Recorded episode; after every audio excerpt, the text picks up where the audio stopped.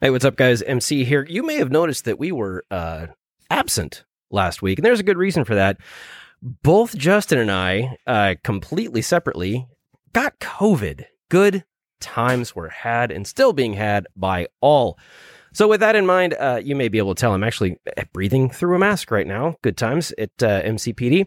At any rate, I decided to give you a bonus episode of one of my most popular episodes from the Badges and Budgets podcast, titled How to Combat Overwhelm. It has been very well received, so I thought I would give it to you for this week, and because we are at, God, finally, we are at Strawberry Music Festival as this is recording. So enjoy your weekend, have a great Memorial Day, and we'll see if we see you next Wednesday or not.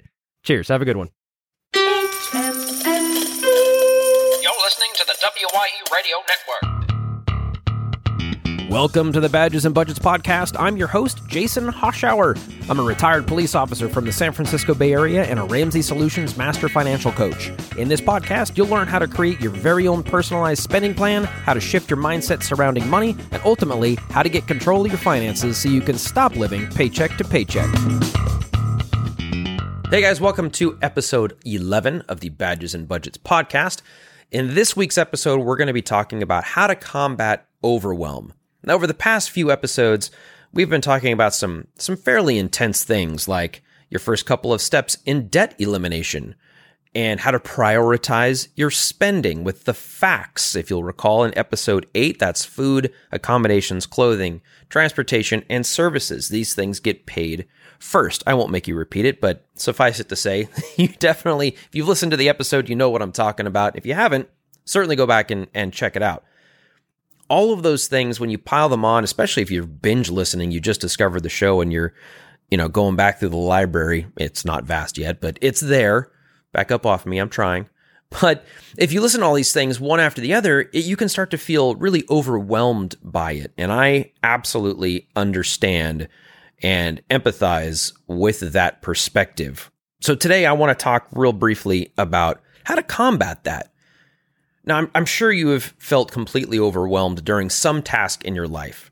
Let's say work-related. You catch a convoluted detail, and it takes days, if not weeks, to document all the aspects. You look at your interview list, and overwhelm smacks you in the face with the sheer number of people you're expected to talk to and accurately record their statements. Or what about just the simple day-to-day viewing of your pending calls? We've all had those days when grabbing lunch feels like a luxury, but all the citizens you contact, well, they're pissed off at how long it took for you to get in touch with them, because obviously their case is the most important one. We're all aware of that. Police work and overwhelm go hand in hand. It's just another day at the office. But those are other people's problems. Taking a hard look at your finances is one of the most difficult, challenging, and necessary things you'll ever do for yourself. Depending on your level of debt, the process can go from challenging to feeling like you're about to experience an avalanche come down on top of you really fast. Regardless of your level of debt or how disorganized you feel, the process of getting your money in order takes time, intention, and not a little bit of patience. There are two different areas that overwhelm can really manifest: at the beginning of the process and about halfway through paying off your debt. Today, we're going to talk about the first one, just starting your process. Now let's begin with the easiest way to combat overwhelm in this or any other task for that matter. There are two very odd sentiments that apply here, and they both apply to consuming animals one may not likely typically eat: an elephant and a frog. I know, it's weird. You've probably heard the saying, how do you eat an elephant? Which leads me to believe you likely know the answer: one bite at a time. The concept here is that eating an elephant is a massive task and it can feel overwhelming. So how do you combat that? One bite at a time. You don't look at the whole elephant. It's too much. Instead, concentrate on one thing at a time. And before you know it, the elephant is gone. The other example is the frog.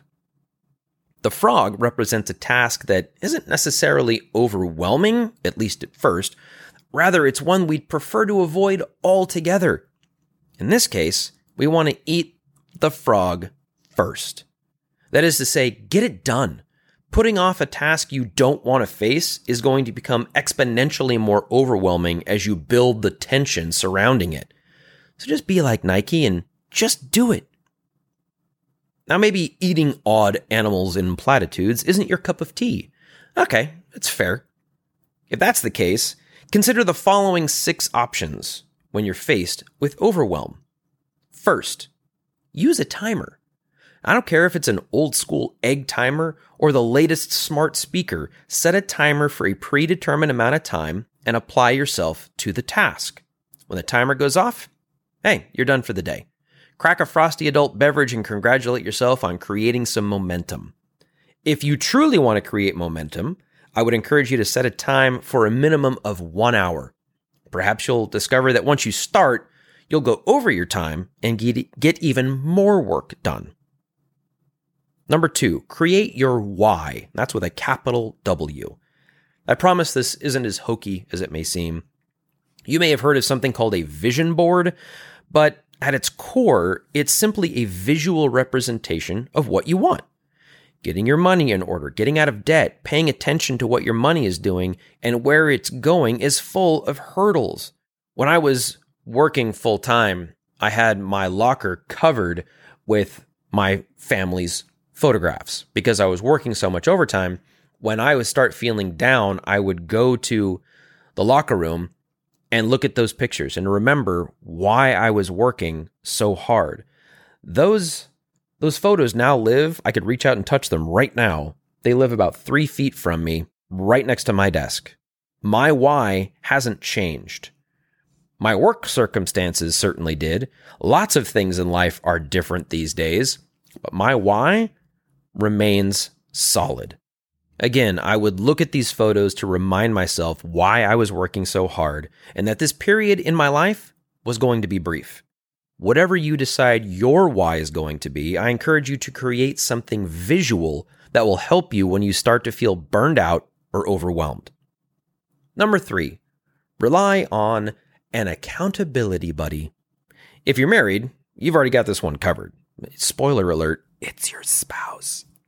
If you're not, though, find someone who knows what you're trying to accomplish financially and that you can count on to offer you encouragement when the doubt starts creeping in, because it will.